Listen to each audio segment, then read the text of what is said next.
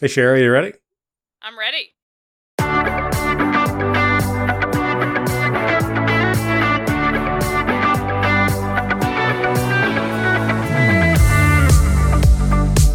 Hey, Sherry, how you doing? Good, Paul. How are you? I'm doing great. You hear that sound? You know what that is? I do hear that sound, and I think it's the sound of season seven. You are correct. That is the sound of season seven of This Most Unbelievable Life, the podcast. Woohoo! We've made it seven seasons with our excellent listeners at our side. And we appreciate all the support we get, and we're looking forward to another great season of podcast content. Yes, indeed. Let's get on with the show. On with the show, folks. Thanks for listening. Hey, Paul. How's it going? Wow. straight in, straight in for Wanted the kill. beat you to Straight it. in, straight in for the kill. How'd I do? It was great. Yeah. But how are you? I'm doing well. How are you? I'm good. This has been another episode of This Most Unbelievable Life. We'll see. Um, I'm doing. What if I start? You won't continue? Is Well, no, it would. Yeah, because we, you know, we we were just kind of jocularity arounding. It's like, uh, well, you know, th- the topic stealing joy, and your offering was don't. Don't do it. I'm like, all right, there you and go. And good day. there you go. Good day. Yeah. Podcast done. Yes, and over. Well, it's an interesting thing, right? Like this idea of stealing people's joy because with anything else that you steal, you then have that thing, but that's not how stealing joy works. Yeah. If you steal joy, no one has joy. Yeah, I don't want to. I don't want people to think at the beginning of this fine episode How that do you this know it's that fine? this. Sorry, go ahead. Well, I mean, uh, that's a good point. We'll see. We'll let the listeners be our guide. Um, uh, this episode is not about how to steal joy, but we could talk about how to steal joy. How the Grinch Right. stole Christmas. So this this episode is not a how-to. how Um, Paul and Sherry stole joy. you want to steal some joy, folks? This is how you do it. But you know, I guess there is a spin to that, though. Uh, I mean, this is how you could be doing it. This is ways that you might have done it. I've stolen people's joy before. I know for a fact, like through my own actions and behaviors and things like that. I don't think I did today, but I mean, you haven't stolen my joy today. uh, right. I don't think I've stolen anybody's joy today. Today. Hey, man, one day at a time. Yeah. One day at a time. Um, I am trying to think about whether I've stolen anyone's joy today. Does it have to be intentional? No, it doesn't. That's what. That's sort of where I'm going with this. It's like, I, th- I you you can accidentally, accidentally, unintentionally steal somebody's joy through um, action, behavior, speech that is unkind. How uh, well? This is what we talked about in the last episode. Yeah. Uh, you know, we're recording this the day after the last one, so I'm trying to be coy and saying last week when we t- when you may have Was listened to just this. yesterday That was that we just yesterday. Yeah, that was Oh, just goodness. yesterday. Um, yeah. That was just yesterday. Uh, through, un, you know, words offered, words offered to someone, as innocently enough as they seem that it might be, could be hurtful depending on how it lands.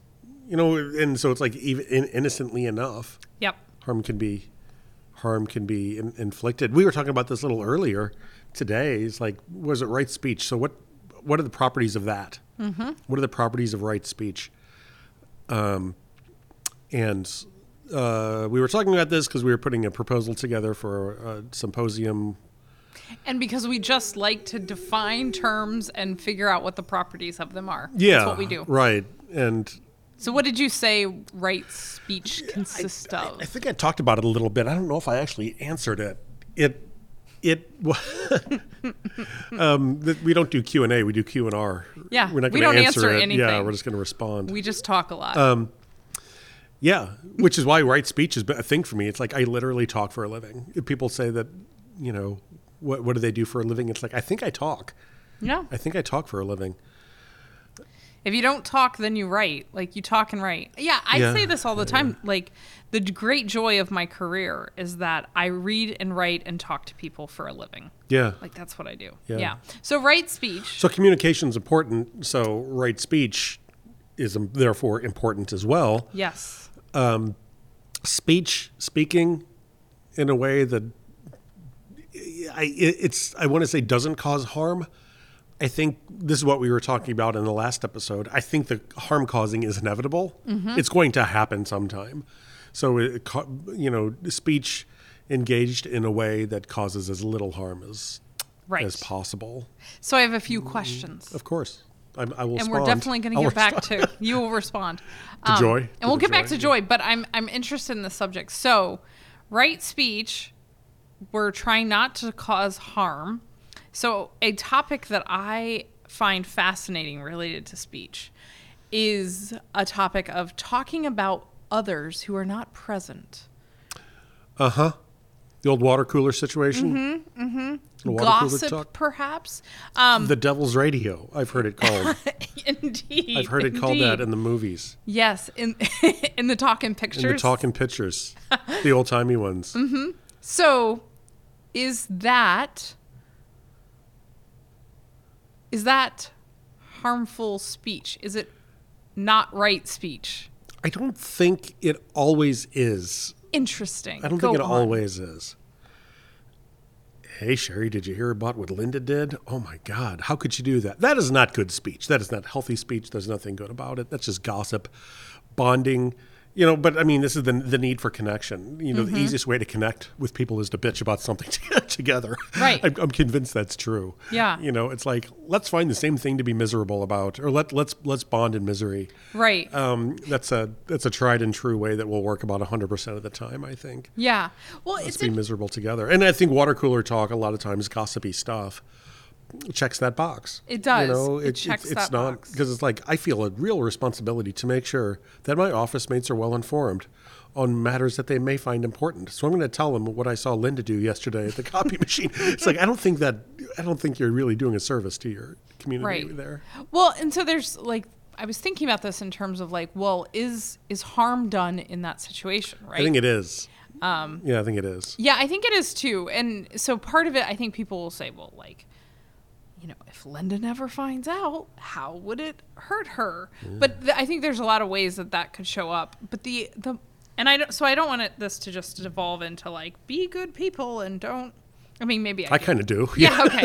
But like, you know, d-.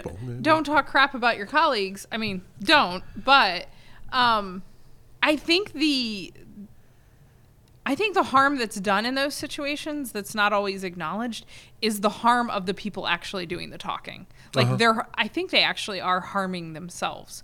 Um, Yeah, I agree.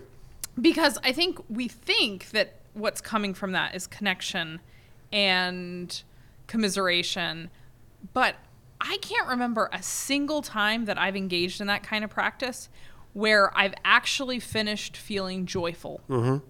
I think Yeah, it that doesn't feel good. that activity actually steals joy from me. Yeah, if it doesn't feel good. No, And why doesn't it?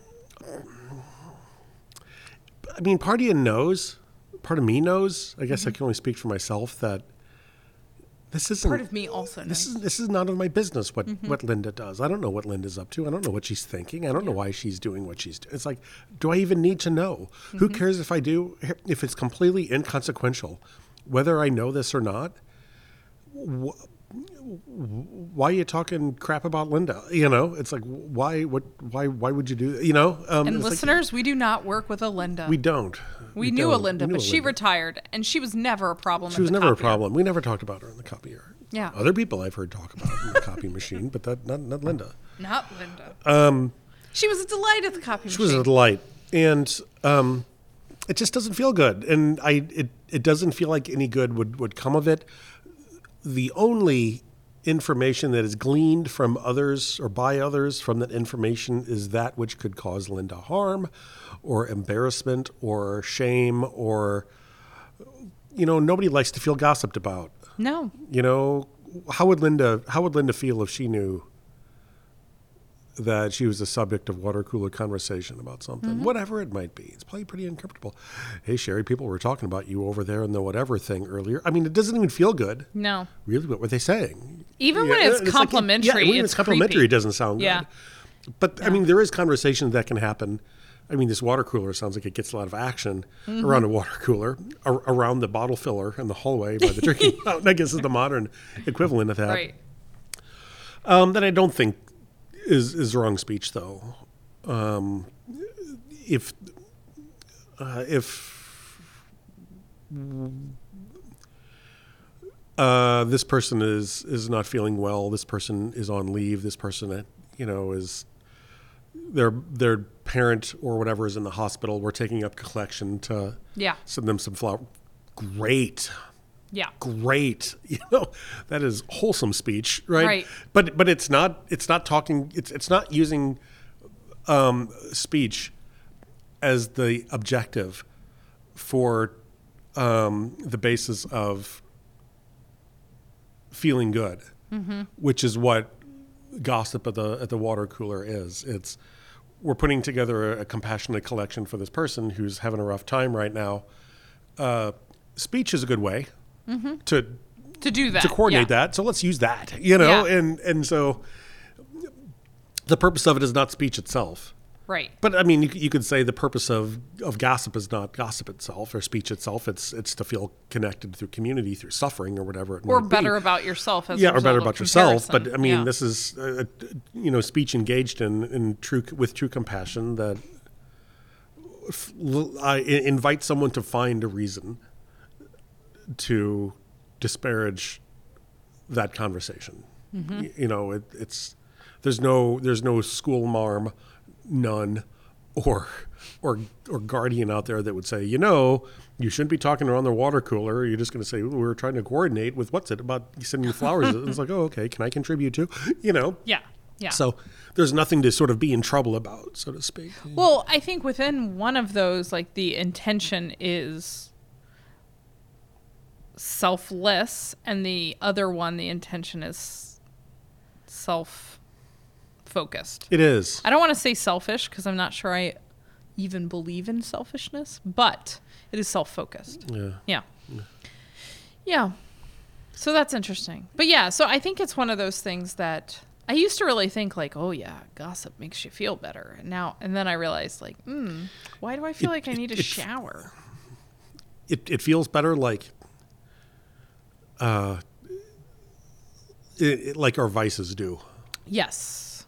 Yes. you know some some itch is scratched but it's it's not one that prolongs life or or serves the the greater good or you know it, it it's like it, it's not wishing that your football team wins it's it's you know taking joy in the other team losing Yeah. you know and it's like nobody wants that you know um uh it, it feels good but in a way that you're not necessarily proud of Yeah. you know and Yeah. it you know you feel like you're in the know because you know something about somebody that other people don't so you feel like you're part of some special club that you know has this gossip that, that hey have you heard and then you then have like a valuable thing Mm-hmm. that you could you know either hold against someone or pass on to someone else if you're feeling like getting in cahoots with them about something or getting close to them the whole thing just stinks Yeah, there's you know it's like there's nothing there's nothing that feels good about any yeah. part of it Using other people's stuff as your social Yeah, currency no good. is kind of creepy. no yeah. good. so that's a Yeah. joy stealer It is a joy stealer. Yeah. so don't do that So, so let's don't not do with that. that. so don't do that But I mean, um, what are alternative alternative water cooler conversations might be good morning how are you today well, so I was going to say like it's very easy to fall into this though. oh sure Right? Like um I you know, well, if we're not going to talk about what what other people are doing, what will we discuss, right? Like after good morning, what's next? Have what are we going to about talk about the weather, right? I'll, Like I'll do that I know you that. will. wow have you seen those clouds you know the cloud you're gossiping about the weather that's Yeah. fine you know the weather takes no Well, so one thing I think that's that. interesting in that is a lot of those conversations take you out of the current moment. Right? Like they take you to other people who aren't present, they take you to Yeah. events that happened previously. And so I think one of the maybe best ways to get out of that kind of trap is bring the conversation back to the present moment in some sort of way. Um, but I think unless we're well practiced and being in the current moment, it's hard to do yeah that. Yeah, I think it is. I think you're right. I agree Yeah. with that. Um, I like to think about practical advice Mm-hmm. that one could As opposed to this suggestions, unpractical advice that Well, Sherry the- just offered. the unpractical advice is don't do that, right? Or, or it's like the unpractical advice is the next uh, the next time you're at the water cooler and gossip starts coming up, just call everybody out on the spot and tell them how horrible the person is. Like, no, that's not how that. You know, there are unpractical things you can do, which is why um, these things are practices. Yeah. Because they're not easy to do. What is a kind, compassionate way to redirect gossip? In a way that doesn't make the person who's gossiping necessarily feel like shit because the objective is not to make the person feel bad for doing it. Yeah. It's, you know, point out something that is not helpful that might that somebody might find hurtful in a way that hopefully is informative or instructive and non-threatening to the person who's doing it. Um, and end with a with a lovely and have a wonderful day. You know, yeah, you see you too. You know, that's sort of what the idealized version of this of this looks like. So, you know, what's her name or what's his name or what's their name comes into the copy room or the water cooler and said, Hey, have you heard about who is it, Linda? Linda. Okay, hey, have you heard about Linda? She did blah blah blah. Uh, what's the way to what's the way to to handle that situation? How do you navigate know? out of it? Yeah. Um, I mean, I think there are lots of different ways, um, and it depends on how my mood is going, like how I handle it. Um, you know, it's like part of me wants to say, you know, a non sequitur is really nice. Um, so yeah, speaking of Linda and the copy machine, what's your favorite flavor of water? Yeah. What is it? We asked you asked what's your what's the, what do you like the best about yellow? Yeah, that's Yeah. that was the earlier conversation. Um, I mean, asking those kinds of questions, I find, especially with a group, if it's like a group of like, let's tear into this, um, sometimes directing it to some sort of question, especially color based questions for some reason, Uh-huh. are something I really love. Um, so we did a workshop where we talked about the velvet rope. Yeah. Um, and I started that off Mm-hmm. in, in our introductions to ask people like, well, what color's your velvet rope? Um, and that's people got very into that. There was like rainbow and right, and there was like, red and well, actually, I don't want a rope. I would prefer a laser. Sure, great. okay, great. Lays away. There was like a Um, cerulean sky blue, like the color. Uh, then we started looking around the room trying to find the color that was closest to the velvet rope, ideal color that. The, it was Yeah, and it was interesting and it was delightful. And I think we all got to learn something quirky about each other. Uh-huh. Um, and it was very focused on the present moment. And um, I found it delightful. Yeah. I hope others did too. Um, and so I think trying to just redirect the conversation um, sometimes is one of my best strategies. Like, oh, if not like the non sequitur of, by the way, I'd like to know your favorite color. Um, sometimes it, it really is just changing the subject. Yeah. Yeah. Right. Um, because you, I don't want to necessarily be like, well, this is welcome to my, my TED talk on gossiping, right? Also, I fall into it sometimes. oh, of course. It's so easy to. Yeah. You know, the the mind unguarded. Yeah. Like there are Can- listeners well- right now that are like, Sherry, we gossiped last week. Who the hell are you? Right. They're looking at their text messages from me like, mm, Yeah, yeah. mhm, The, the next yeah. water cooler conversation is, "Hey, did you hear Sherry on that podcast? She was just talking. She was just pooping on people for for gossiping at the water cooler. She was just doing it last week. you just know? last week. Who the hell is she? You know, uh, it's so easy to, you know, every every injustice requires a, a proportionate response, and that's how you never get out of the cycle of violence and you know in, in this kind of thing it's like if everything is a tete-a-tete you know where um, they did this, I to do that, then they did that, and then we did this. I mean, that's how you end up with the Cold War. Yeah. But I, you know, so this is a really like, so this question is in my head, right? Like, of thinking about stealing joy and thinking about co- conversations that have taken a particular turn. Right. So maybe it's gossip, maybe it's just complaining, maybe it's criticism, maybe who knows what it is, right? Right. how do you br- how do you take back the joy in a way that isn't like taking it back is like i'm gonna steal it back um, how do you bring the joy back to the conversation So like once you, so like once you've lost it, how do you sort of get it? yeah like if you notice someone is like sucking the the Yeah. the energy out of the conversation how do you get how do you amp it back up how do you bring it back to a place of joy Can I ask a, fol- a question? Uh, I sent a follow up question. It's a it's a prequel question. Ooh. A prequel question. Um, stealing joy. Where did you get that? what happened? I say what happened like something happened. Well, this because is, something this is something something happened. Yeah. What uh, what was Paul the? has pre-existing knowledge Right. that he has brought to this podcast today. The Well, I think listeners I've, might want to know. I've heard that phrase a lot of times before. I think it's fairly common actually within religious circles. Um, but my most recent experience that. with I it. didn't know that. Is oh it? yeah, yeah, yeah. Really? Yeah. Yeah. hmm Um, but my most recent experience with it was from um, my Lyft driver. Hmm. You used this phrase earlier that was like a non-brand specific version of Your your your personal trans transit engineer. transit Yeah. engineer. Yeah. Yes. Well, I wasn't going to say all that because it's too many words. So I- Translocation engineer or whatever Yeah. it was. Yeah. So I got in the Lyft yesterday. I was going to a concert with a dear friend. Hi, Beth. Hey Beth. Um, we both know Beth. we both know Beth. We both find her dear. Um, so I was listening, or we were getting in a Lyft to go to a concert, and we got in with this most joyful Lyft driver. And we ended up in this conversation with him talking about um, how he had joy and um, how another customer had tried to steal his joy, but he wasn't going to let her steal The previous joy. day. I think it was, that like an earlier day? earlier Oh, wow. customer. Yeah. We should he- ask. We should ask him how he. well, and it was. I mean, it was such a delightful conversation. Like he was. He also asked us like if Santa Claus had brought us anything, and I was like, not yet. Has he brought you anything? it's And- November. I know, right?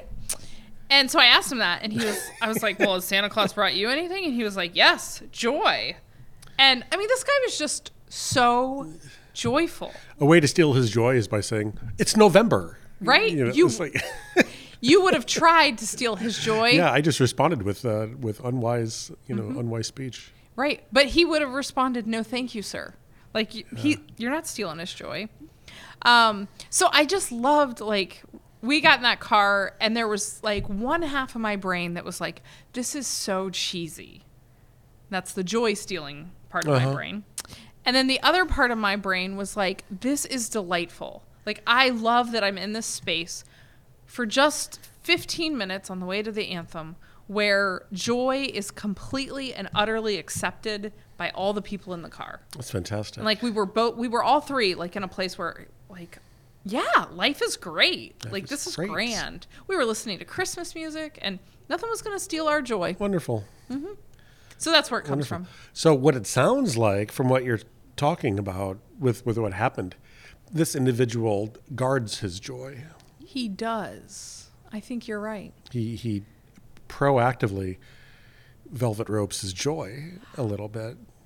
Well, so what's interesting about that though is he doesn't hoard it either though. Hmm. Because I think he gave me and Beth some. Oh, And he was also talking. He's um, flying to Sierra Le- Leone Uh-huh. for the Christmas on Christmas Day to see his mom. awesome. And I guess uh, that's awesome. Yeah, it yeah, sounded like it was going to be awesome. And so what he plans to do like a good thing. is dress like Santa Claus and bring a whole bunch of candy. And when they get on the plane, he's just going to get up and give out candy to everybody on the plane. well, that's awesome. Isn't that awesome? Hopefully, the airline cooperates with that. Yeah, I know Yeah, there is yeah, that. There is the that. Like, cooperates. yeah, like, sir, return to your seat. Yeah. Yeah. So hopefully they don't steal his joy. Yeah. Um, but yeah, so I think, and one of the things he was talking about is how he actively looks for opportunities to kind of do the unexpected thing, um, to let himself be silly. And he's like, sometimes people look at me and they're like, this guy's crazy. And it doesn't bother him because, Yeah. So I- what? I've gotten some of that myself. Yeah. You know, yeah, I get some of that myself. yeah. So isn't that interesting? I mean, I just described this uh, to someone a, a couple of days ago. Um, I started to tell some story about whatever it is, and it's like because you know that I get a lot of enjoyment out of just being absolutely ridiculous on occasion, just because it's like, who cares? It's like um, I fully embraced a joy in this life as a thing that is rare uh, to be treasured. It's, it's well, that's not. It's not rare. It's not rare. You know, it's. I, I still get caught up into this joy is so hard to find. It's so, you know, ephemeral. It's fleeting. You know, it's we cling to it because it's so uncommon, and we encounter it so rarely. I think every single part of that is just complete bullshit. A lot of the time, I think you know honestly, like when I when I stop, pause, you know, spend some time on, on the cushion and look around. It's like joy is everywhere. Mm-hmm. Joy is everywhere. But I, I I posted this thing on my Facebook this morning. I saw it. right. I, and it's like I saw But that. our and I was like, listeners may not. I agree completely. Um, I'll share it over to the to the Teamel Facebook uh, and the Insta if I can. Mm-hmm. Right, this is not a shameless plug for our social media, Unless, of unless course, it you haven't liked and unless it is. subscribed. Yeah, unless it is. Go on. Um, but it, it was the, the title was a little bit in, not not inflammatory. It's suggestive and controversial. It's like was it don't don't teach your kids to be. Uh, what was it? Uh, I should get my phone out. I know. Say say It's- things uh, I into the microphone until I find um, this. While you are looking. We're both gonna. Look. Yeah, no, I saw that you had posted that this morning, and I remember reading it and being like, "Oh, that's a good point." Well, and Paul And- never posts. Yeah. Do not ask your children to strive. It's like a Mm. poem, right? Um, do not. Can I? Should I read this to the? I think the you listener? should indicate who it was written by if you're going to By William Martin. it. Go for it. Should I read this? Yeah, go for it. Do not ask your. This is the first time this has happened on this podcast. Yeah, I'm really excited. I'm Yeah, really me too. excited. Do not ask your children to strive for extraordinary lives. What? Why? Mm-hmm. But that's what we're supposed to do. That's not part of the poem. I'm sorry. Such striving may seem admirable, but it is the way of foolishness. And that's the part I like the most. Mm-hmm. Help them instead to find the wonder and the marvel of an ordinary life. Show them the joy of tasting tomatoes, apples, and pears. Show them how to cry when pets and people die. Show them the infinite pleasure in the touch of a hand and make the ordinary come alive for them. The extraordinary will take care of itself. Love it. Love Yeah, it. Love it. love too. it. And, you know, the first, you know, don't teach your kids to be extraordinary. What are you talking about? And it's like, I've been there. I've tried it. There is no joy to be found in any part of that. You know, so it's just stressy pressure that gives people anxiety disorders. That's all it is. You know, mm-hmm. we, you know, the word, it's like, I, I've come to think of like a couple of things that I, I, I used to do a lot, but I found I need to be careful with that shit because it's loaded. Yeah. You know, um, it, it's like, uh, wow, you could do really great things. I used to get that in graduate school all the time. And it's like, I'm noticing what you've done, and you could do even more if you really put your mind to it. And, you know, you could be great if you did this. And, um, boy, this is really an opportunity for you. Don't mess it up, right? Don't squander this opportunity. And it's, But this it's like God, you know, every one of those things make me feel like I'm walking through a minefield with a blindfold on. Yeah, and I mean that kind of thinking is the same kind of thinking that makes people sick at buffets. Yeah, Right? right, like right, right. there's wait, I'll miss out on this opportunity, but you know, I there's still food at the counter. I should just go back for one more plate. Um, don't squander the opportunity. Yeah, You've yeah. already paid the price of admission. Right? Like there are all those things. But you end up sick. Yeah, well, everything you do, you do out of fear. Yeah. You know, because it's like what I all I learned from any one of those things, or all of them combined, is that the world is a dangerous place. There's, it's more likely that I'm going to do something wrong to do something right. Um, there are consequences to screwing it up because then I'm not going to get all the good stuff that this world has to offer. And by God, you know, uh, I'm going to worry about that all the time now Yeah. to make sure that I'm always doing the right thing. And it's like I don't think that's how you find joy. No. I think that's. Yeah. I think that's how you find misery. you know, is, yeah. is what I think, and and it's like it's you, you don't have to be extraordinary. No. You know, just do things that that bring joy and extraordinary. Again, it's like it takes care of itself. So I think striving is a joy killer. Yeah, it's a joy it is. stealer. Yeah, it is. Right? Yeah, yeah. Yeah, and it's interesting because Is that earl- in Dune? Striving is the joy killer. yeah, that's the. Uh, Um, you know, that's the. yeah. I don't, maybe. Yeah. I don't know. Well, that was the fear is the mind killer. Oh, it- okay. Yeah, yeah. So it's interesting because earlier today we were having a conversation about we, we came to a realization that was probably that took let's just say it took us a little while to get there to, Uh-huh. to a conclusion that I think we're both happy with and that is both kind and charitable to others and compassionate to ourselves. It's just a good a good conclusion, right? Yeah, right. And so what did I say to you? Like, oh, I hate that it took us so long to get there. Oh yeah. Right? And that and then you pointed out that that's just ego talking. But that's so often like you know, that's me wanting to be good Yeah. and right. striving, to, be better to to have you know, just already arrived Yeah. at some destination that doesn't exist. Yeah, and what what does that do to me? It's like you did you got it in 38 years. It took me 50. You know, it's like my God, what does that say about me? Yeah. You know, I'm in the remedial program here for for that. Um, Stop striving. yeah, stop striving. stop striving. But that's it though. Stop striving. And it's like, but I mean, there there's risk here. I mean, what? Did, well, like you said earlier, going back to the water cooler, there. Are, what are the productive ways to to have this conversation with people, or to redirect, or to reflect back, or whatever it might be when you see it getting weird? Um, what what's a good way to do that, and what's not? a good way to do it. And when I say what's not a good way to do it, it's like you you do run the risk of making this worse. Just so you know, you know, it's like uh, we were just talking about Linda, but now we're talking about Linda, and we're and there's a fight. And now we're, you know, I've ostracized a coworker, and they're pissed at me, and then they're going to be talking about me at the water cooler. Linda. Yeah. now they're going to be talking about me, at the, and other people are going to be saying, "Wow, did you see that fight between Bob and Linda at the, at the copy machine?" And somebody, what are they fighting over? They were fighting over talking about this. It's like it's the stupidest thing ever, you know. So it it has an ability to perpetuate itself if um, if offered mindlessly Yeah. and um, it's the the the the striving to to think that there is a, a rightness and a wrongness to doing things, and um, I think the a way that is. And you know, we really don't do the right wrong thing too often. We you know, try to we try beat it out of it's like- ourselves. That's a kind way of putting it. yeah, yeah. Because I was like, I really don't actually believe in this whole concept of right and wrong anyway. But that's just me, um, in my own particular view of the universe. But um, there are things like if if people actually said things how they actually believe them to be, you sound kind of weird sometimes, and and it's like that's not always helpful. So. Um, and, and nobody wants to get sort of preached at by a, a, a goody goody a goody two shoes do gooder. It's like you know, gossip like that isn't you know. Like nobody likes that.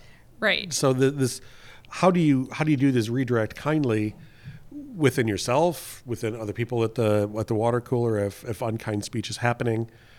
Um, when when somebody is trying to steal joy, how do you guard it? How do you get it back when it's lost?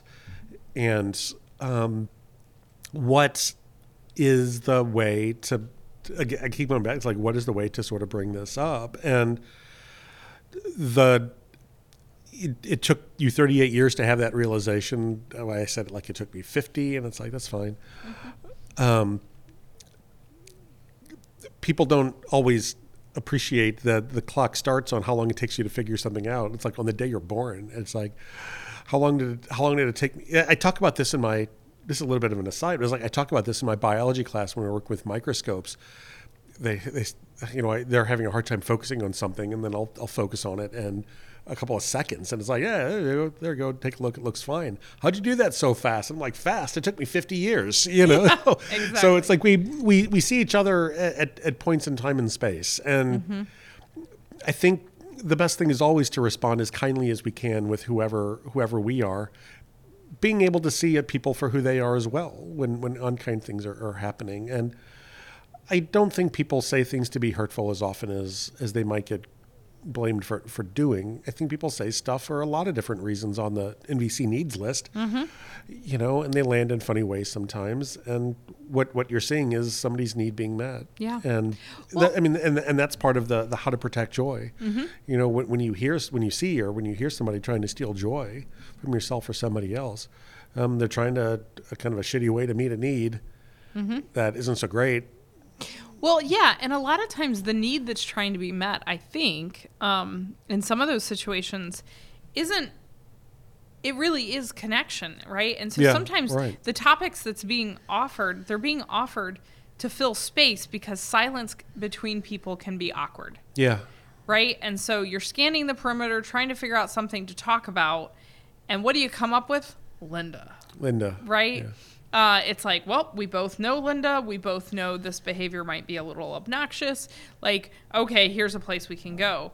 Um, and so, some of like the work of avoiding or navigating those conversations, I think, or the joy stealing in general, Right. it, it all starts before before the copy room. Eh, It does. Yeah, and It I does. think it starts with like to me, one of the things I'm noticing for myself personally is that keeping people from stealing my joy begins with me believing that I'm entitled to joy in the first place. Yeah, right. And like if you haven't done that work, then that's going to shape how you walk into the copy room. Uh, it is. Yeah. It is. It is. Um, for for me, uh, one of the things that have that I've sort of realized over years, joy really is more abundant than we give it credit for. Um, it literally is everywhere, and um, the way that I oftentimes try to talk about this with students mostly as like an entree that's not weird, because like when you start talking about you know guarding your joy and you know, and the spirituality of deserving the joy that you have. You know, they're like, I got a math test in like a half an hour, so can you wrap this? You know, so it's like, how do you do this in a way that doesn't sound weird? You know, and, and the way that I usually do it is, you know, one day at a time, one second at a time, one step at a time. If you want to climb a mountain, you don't climb a mountain. You know, do one step at a time, and the mountain climbs itself. Mm-hmm. And that's sort of what the what the poem, you know, sort of alludes to as well. It's like, if if you just you know f- you know em- embrace joy when it's found, you know do joyful things and appreciate and acknowledge joy when it's around you and learn to recognize that, then extraordinary happens by itself. You know, it's like, and the the the un, impossible the thing that's impossible for people to believe more than anything else in my experience when having this conversation is that you don't have to make extraordinary things happen Yeah. they're going to happen anyway. All you really have to do is show up for them. Um, and what I've found is that they're going to show up anyway. But the more aware we are of what it is we're feeling, how we walk this earth, the more compassion we're able to, to, to give, the more joy we can recognize, the more in tune we are with what our own needs are and what we're feeling at the time, the more likely we are to recognize that extraordinariness when it, when it arrives. Mm-hmm. Because we're learning how to pay attention Yeah.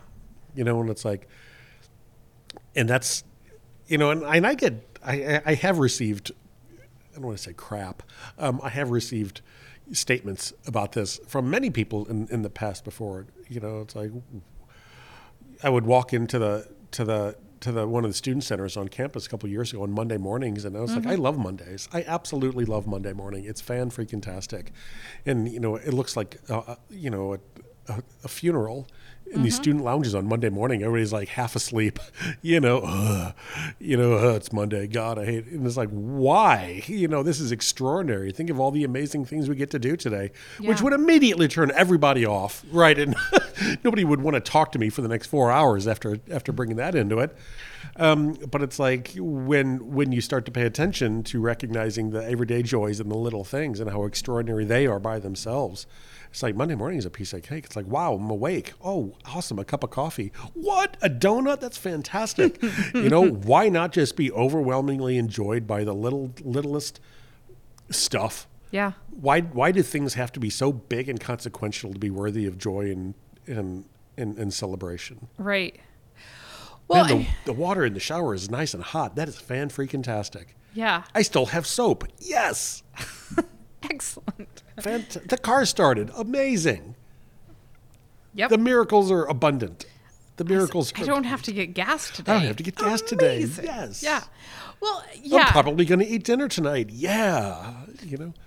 I had lunch today. Yes. Amazing. Yeah, amazing. So I mean, Yeah. you can. Why? It's like what? What is the cost of doing that? Because it's like people look at you and you say you're weird. It's like what? Literally, what is the cost of doing that and living a life that way? Is absolutely nothing. It costs you nothing to Oh. live your life like that. Oh no, there's a price. Ooh, go on. You have to give up your anxiety. Ah. You say that like it's a choice. Hmm.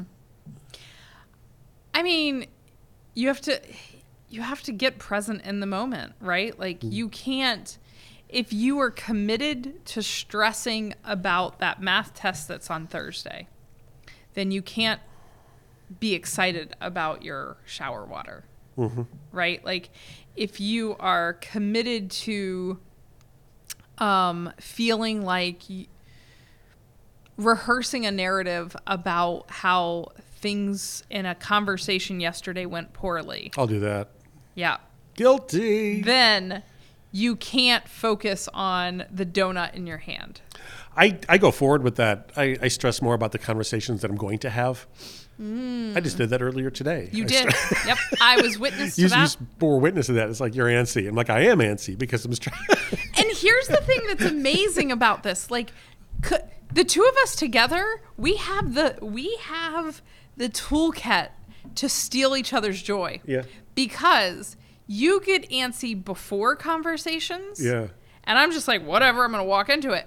And then I get antsy after them. And so afterwards, I'm like, well, did that go the way I wanted it to? Did I say anything stupid? Did it blah, blah, blah? And so, like, so we had a conversation today. Yeah. For the half an hour before it, I feel like you were super amped Yeah. up. Right. Right. And as soon as we ended it, up until basically we decided, let's just go do a joyful thing. Yeah. Like, I don't know if you could tell, but like, I was super antsy after. Yeah, a little it. bit. Yeah, a little yeah. bit. hmm And it's because I think we just, And where and where was I in that? I was like, that one, fantastic. That's amazing. You were like, That "Now it's great. done." Yay! That's that one really great. Awesome. Interesting things just happened. That's super. yeah. So, but I don't think I realized this until this moment that that's how we, we, we look in different directions. Yeah, we do. Yeah, When we do. we're Yeah, we do. which is good. about Which is good. I mean, that's I think it's the best outcome that we can have. I mean, it's. Um, I think that that's great. And so it's like, how do we use our powers for good?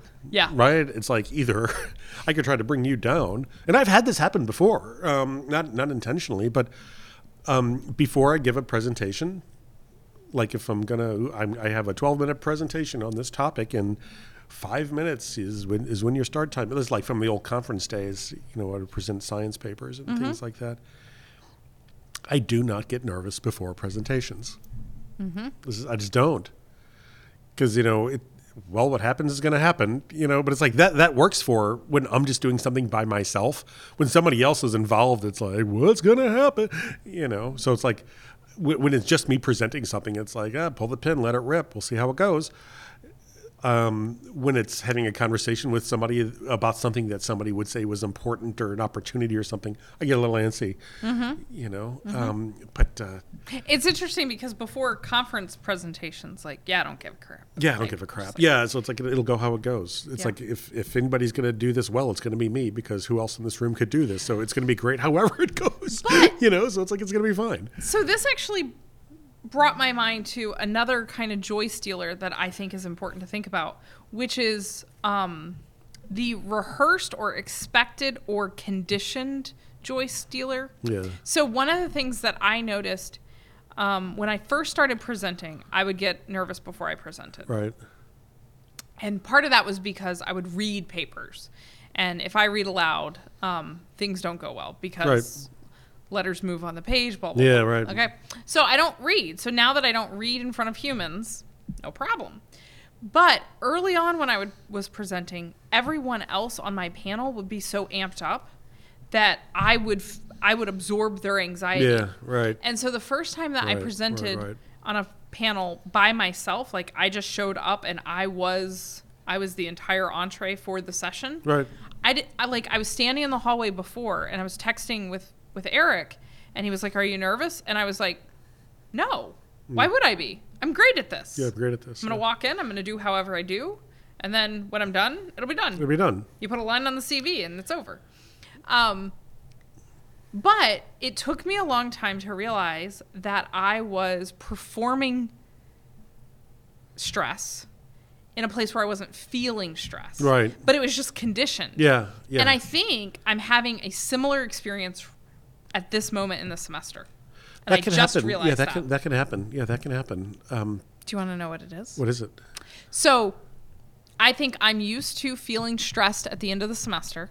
So I'm feeling like I should feel stressed at the end of the semester. And I'm noticing that everything's gonna be fine. Hmm. But but there's this tension. Like I feel like my joy should be gone, right? Like Right. go around the halls. How many joyful people do you find right now? I would like to find more. I would also. would like to find more, and I, I, I, I don't know, but I, I would hope there are some, but I, I would like to find as many as possible, but I would like to find more than there probably are. Yeah. I think I would say, you know, I don't want to say none, but I, I can't say all. But aren't we kind of conditioned to at this point in the semester be like, Oh, yeah. It's super sexy to be completely exhausted at this time in this semester because we gave so much. We gave our all and all of that. And uh, I'm really giving all of myself to, to my students and I'm working so hard to do all this other kind of stuff. the final push to exhaust yourself? And yeah, and something that I think you and I don't tell our bosses, right? I started to realize uh, a little while ago that it's true. It's like all of this stress, all this anxiety, all of the exhaustion at the end of the year, all the conditioned responses to how you feel like you should be, what it means to be a teacher or professor. Uh, I don't know how many people are going to unsubscribe when I say this, but just so you know, this is a choice that you're making that you are participating in when you do this. There's Yeah. there are other ways of doing this, just so you know. Um, and I hear, oh, but, oh, but, oh, but. And it's like, no, I hear you. I believe, believe me, I used to be that way. I used to do that too. But I'm not going to walk around here, you know, being, feeling, finding ways to be miserable all the damn time. I'm not. Yeah. Um, the consequences of me not checking my email after five are nothing, are nothing.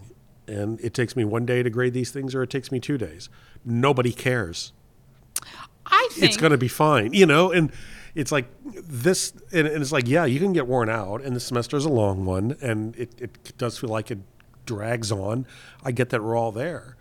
But we, we can feel those things and acknowledge them and appreciate those. Mm-hmm. Feel the stress, feel the exhaustion, feel the angst, feel the worn outedness, feel the incompleteness. The la- we were talking earlier. The last day of class is never a fun one, you know, because it's like it always feels like every class I've ever taught, always for 15 years, has always felt like it ended with a whimper on the mm. la- on the last day.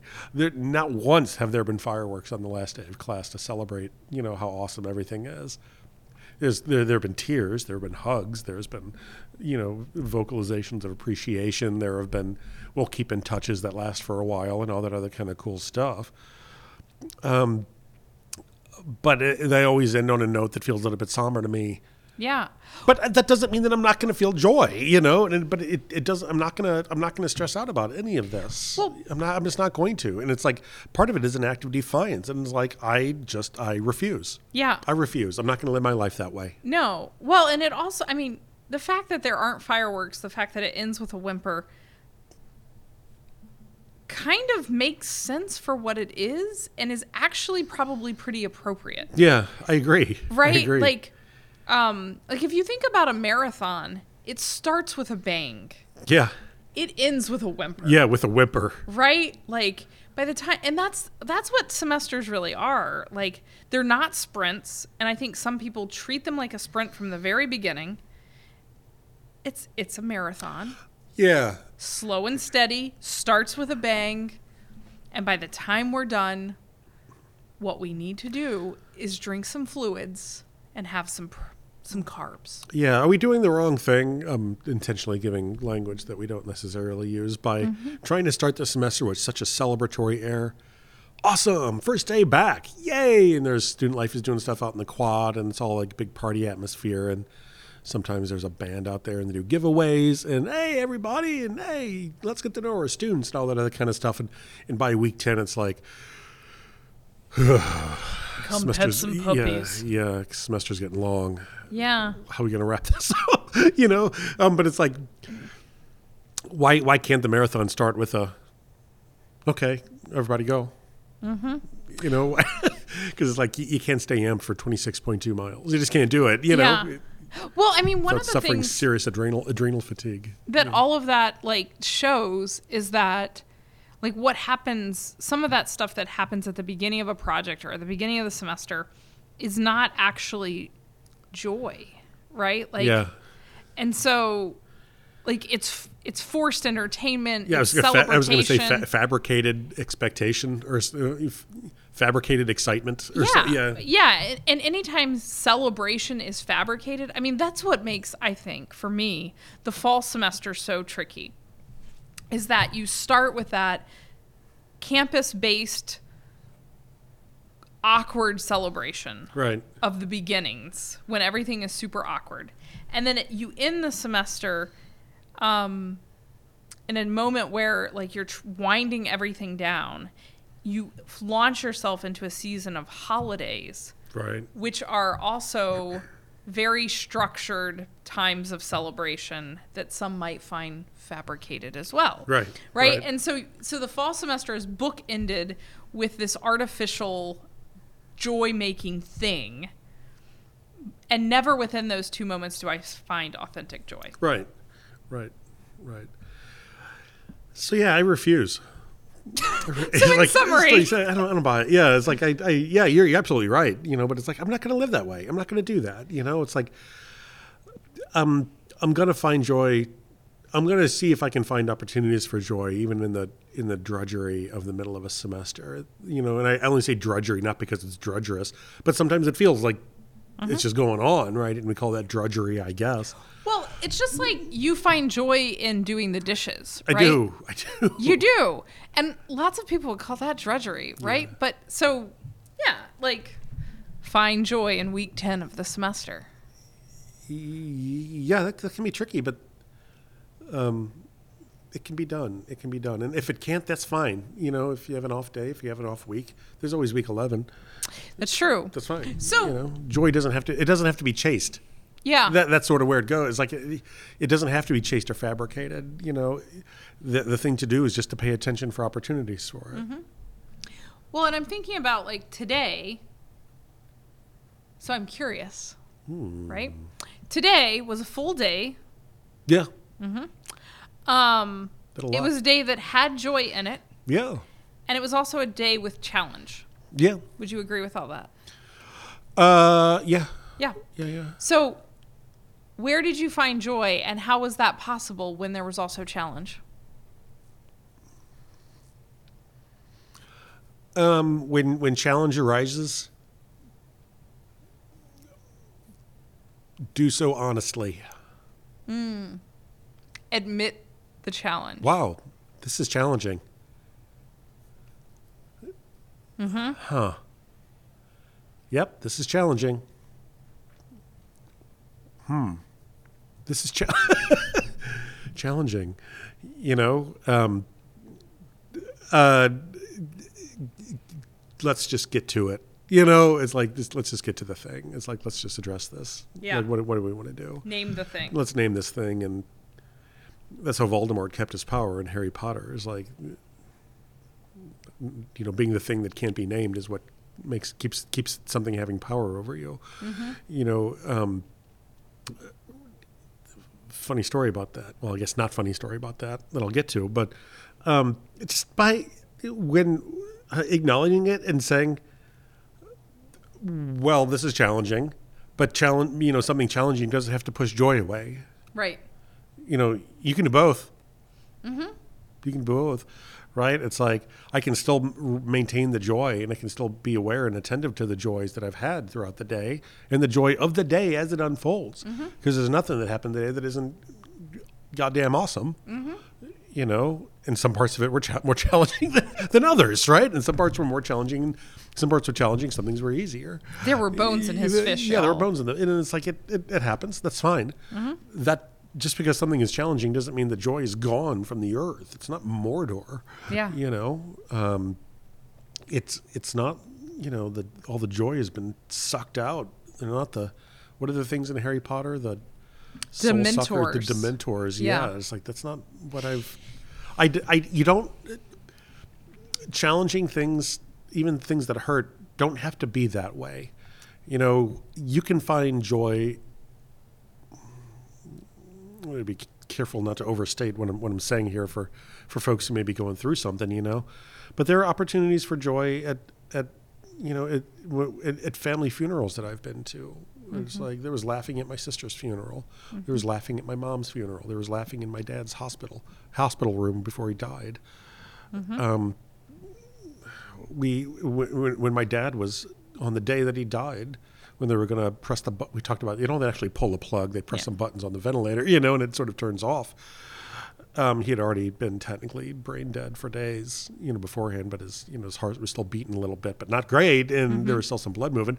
But it's like we we were all sort of gathered in the room. I've never told the story to anybody before. It's like in, it was like me and my sister. Uh, my other sister had already passed away at this point. My mom, uh, and my co- my cousin. I mm-hmm. think know, we were all kind of there, and when they were going to turn the, the ventilator off, and we all ended up going around the room telling about how much money we still owed him that we borrowed from. him. You know?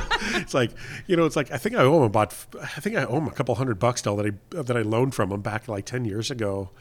And my mom would just say, "Oh, just don't worry about it," you know. And then my sister had said, "It's like, yeah, I think he let us borrow some money when we paid off our house, and and uh, I think we paid it all back, but I'll have to check. We might still owe him some." My cousin was like, "I don't owe him anything." it's like, it was like, and you know, so I mean, that is five minutes before we turn a ventilator off, you know, on a man who you know was our father, uncle, whatever, you know, husband, and all of that. So it's like, and that's not to say that that was uh, exclusively joy Yeah. in these moments. But what we find is that even in the challenging ones, we can have these experiences that we might remember fondly. Mm-hmm. You know, here I am 20 years later, tw- more, 25 years later. Mm-hmm. Yeah.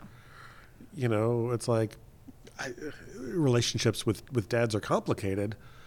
But it's like that was pretty funny, you know. Mm-hmm. It- you know, playing. You know, a, a, a, you know, I was listening to a podcast by Jack Jack Kornfield today, and he was talking about this, and it's like when you're at a fun- when you're at a family funeral and everybody's still around, you know, and and inevitably there are toddlers there. They still pl- they're still there playing with their Legos, and they're still bringing them up to you, and they want you to play with their Legos with them, Mm-hmm. and you can, and that's okay. You know, it's like you can still do this. Yeah. You can still do this, and you can still find find a moment of joy Yeah. in these little things like this that remind us that we're alive and that we're here and that it's it's going to be okay, even though sometimes it's it's It's it's, really tough, even Yeah. though sometimes it's not. It's it's interesting because um, as we're talking about this, I'm reminded of a un a circumstance that could have been not pleasant in my recent past that I actually um, am thinking back on very fondly. Um, so you and I had a little bit of a, a conflict yesterday. Yeah, a little one bit. might say. Um, but I think that that was the most hilarious conversation in so many ways Yeah. Right? And so i think um i think we've reached a point where i hope i don't know maybe you feel differently but like our our conflicts or our tense moments have become so ridiculous um that Yeah, the good problems to have. yeah, Yeah, like um i'm finding a lot more suddenly there's more space for joy even when we're disagreeing with yeah, each I don't. other. Yeah, it's like I don't think we really disagreed too much. Yeah, it, it's it not was, a it wasn't. Con- it wasn't conflict, it's right? It was a. You know, the ice is a little thin on this one. How do we want to navigate this? Is what it seemed, could have seemed like to me. yeah yeah yeah no i agree because with that. because it was a situation that arose that um, is a little bit unique that we don't have a lot of experience navigating yes when when asked to do things, you know. Yep. And it's like, how does this? How do we? How do we have? It was. It ended up being a more more of a how do we have this conversation?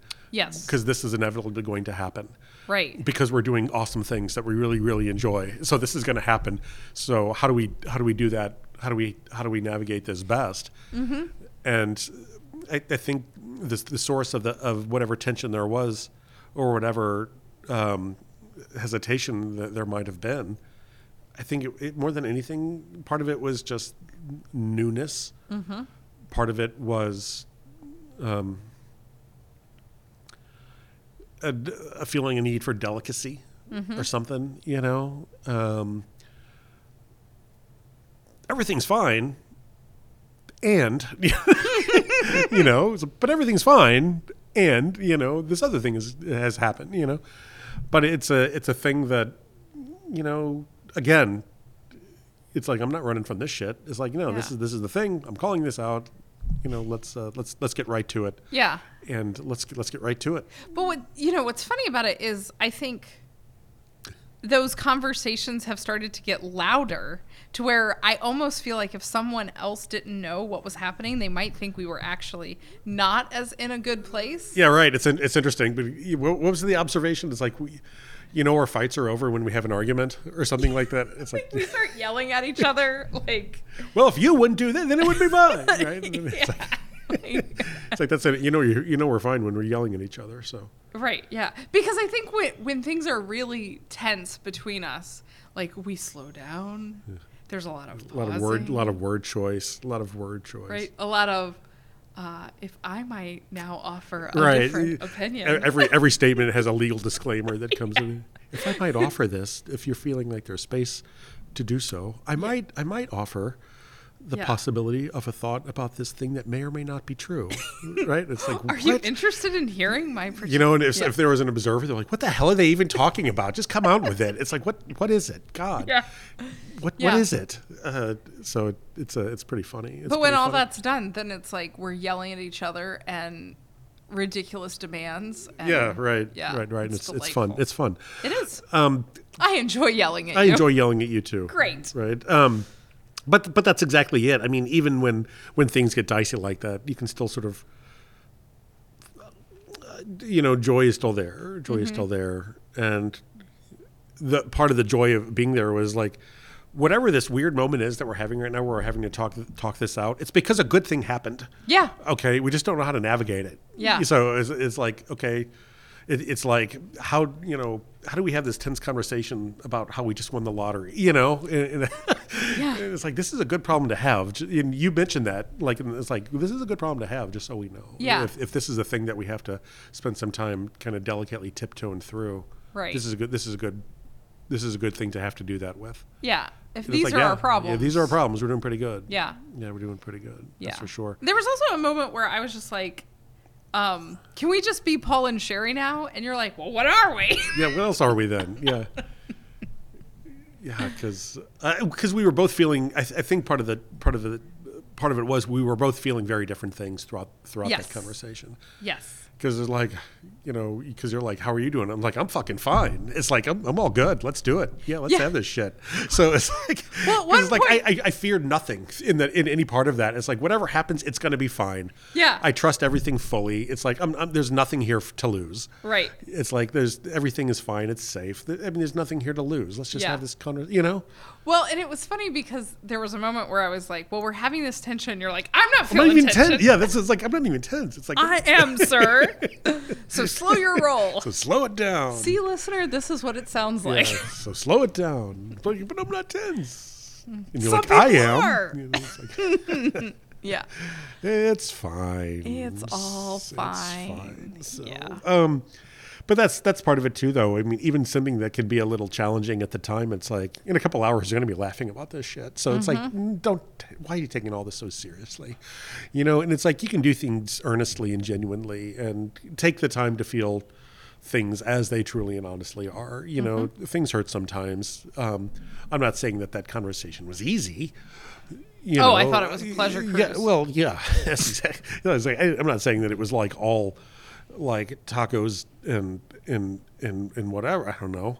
I actually think it was like a pleasure cruise. I think pleasure cruises would be very un unsatisfying. Yeah, Shauna says the same thing. It's like, why would anybody ever do it? You know, it's Oh, like, what are you going to so sit on a Shauna boat on for a week? It's like, eh, You want to go on a cruise? Go with Eric. yeah, I'm yeah, not going. Actually, yeah. Eric won't go either. Yeah, yeah, I might be on this cruise myself. Yeah. um, so it's like you know, th- this doesn't mean you can't like fully embrace things that are challenging and hard to navigate through, and where you don't know what's going to happen. That's you can still take you can still take a step take a step forward and, and find out. The only way to know is to do yeah. it. You know, um, and that's my advice towards towards students. A lot of times when they get caught up in the anxiety over the math test next week or on Friday, whatever it be, Right. it's like you're borrowing anxiety that may not not even be real Mm-hmm. from the future to feel it today. It's like you're fully feeling something today that might not even be there in the future if you just like slow the hell down. And what's the what's work in of today? Yeah, what what's in front of you right now? Yeah. what's in front of you right now? Just do that, and the math test takes care of itself. You That's know? why and it's like you I don't think- have to. It's like so. It's like don't you know why are you choosing anxiety? And it's like anxiety is not a choice. It's like you are not policing your mind to stay focused on what is in front of you. You're letting it wander to why why are you doing that? You know, it's like pull it back, focus on something. Yeah. Find the find the find the mauve in the room. Right. You know, get yourself back in the present moment. You know, what do I need to do today? And a lot of folks don't think that their minds are directable. yeah. You know, they it's like you got your mind in the driver's seat. Um, it has no shame. The mind has no shame. It'll take you all kinds of places that you don't want to go. It, it's like down. It's like Fear and Loathing in Las Vegas. It's like you literally have what's his name, right? Uh, driving the car. It's like why did you give him the keys? It's like you don't have to, you know, have this whole, you know, gigantic relationship with anxiety, you know, as, as something that's a life sentence for you for the rest of your life. Just take the keys back. And I say that like it's easy, and I appreciate that it's not. No. It is not easy not. to do that, right? Yeah. It's not easy. It's like you're wrestling the keys away from a 400 pound, you know, gorilla here sometimes. But Who's also very sneaky and can jump up and grab them back. yeah, but the gorilla really just wants a banana. Mm-hmm. So you offer the gorilla some compassion, and you know it'll set the keys down and it'll go do something else, and you just pick them up and, and do your thing. And yeah. I mean, so it's it's approaching this with some gentleness yeah. and some kindness for yourself and kindness for the gorilla. You know, be can you be a partner with your gorilla in the navigating of this vehicle? Right. Yeah. I mean, it's tricky. I I think anxiety I mean, I've navigated it for a long time and I do I do agree with everything you're saying. And I also think for a lot of people it that nothing that you're saying might seem true. Yeah, that's what, yeah. You Yeah, know, yeah, yeah. Like- absolutely, absolutely. Like I remember there were there have been times where cuz my anxiety for much of my life has been an, has been a joy stealer. Yeah, yeah. Oh, yeah, for sure, for sure, absolutely. in so many ways. Absolutely. ways. And um and to be clear, like I'm not a person who no longer has anxiety. Like it it it is sometimes a gorilla that sneaks up. I was antsy in that before that meeting today. You I I noticed. I may have noticed. None of this is to say that we have all of this figured out. No. right? So- um, But like but what we do know is we do know the game we're playing, right? And so Yep.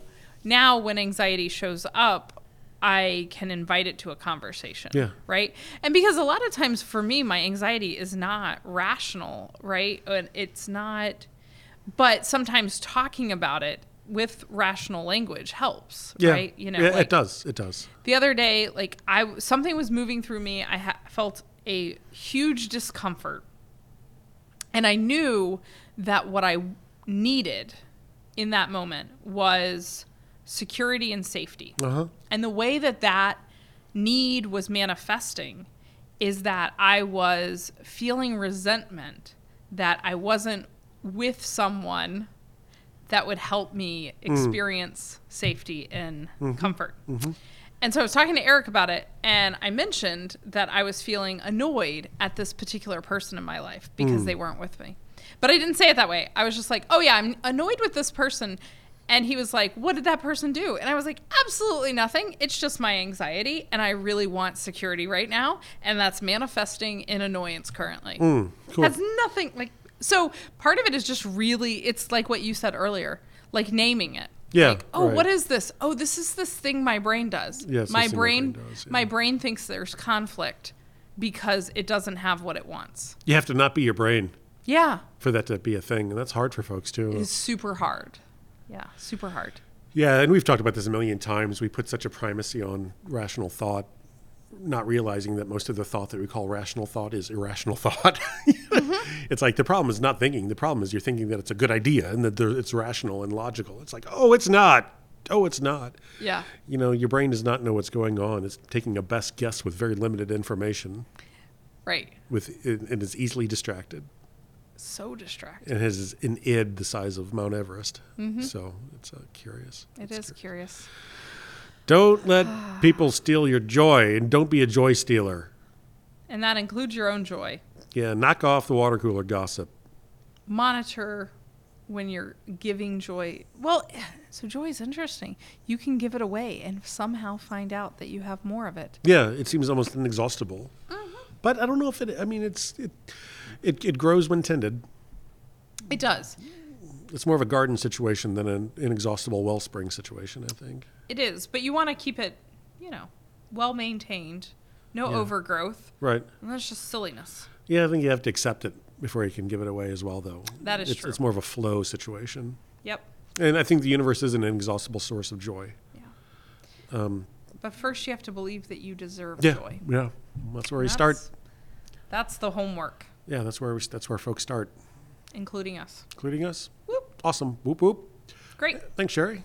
This was a fine podcast. was you a said that fine in the cast of beginning. pods. It turned out to be true. Eh, it's faith in the universe to do. I wasn't tense best. about it the yeah, whole time. That's I good. promise. That's good. Cool, yeah. cool. Why start now? Yeah. What was this? 93? I don't know. 94? Where's the 90 number? something. Yeah. There it is. I don't know. Awesome. You're the one that adds the numbers. To That's them, true. So That's I, true. That's true. I just show up. Cool. Cool. Awesome. Thanks, Paul. Have a great day, Sherry. Right. Bye. Yeah.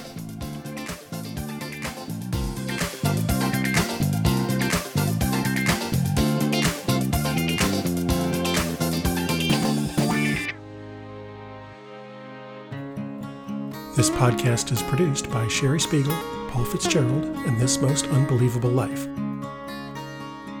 For more information, please check us out at www.thismostunbelievablelife.com.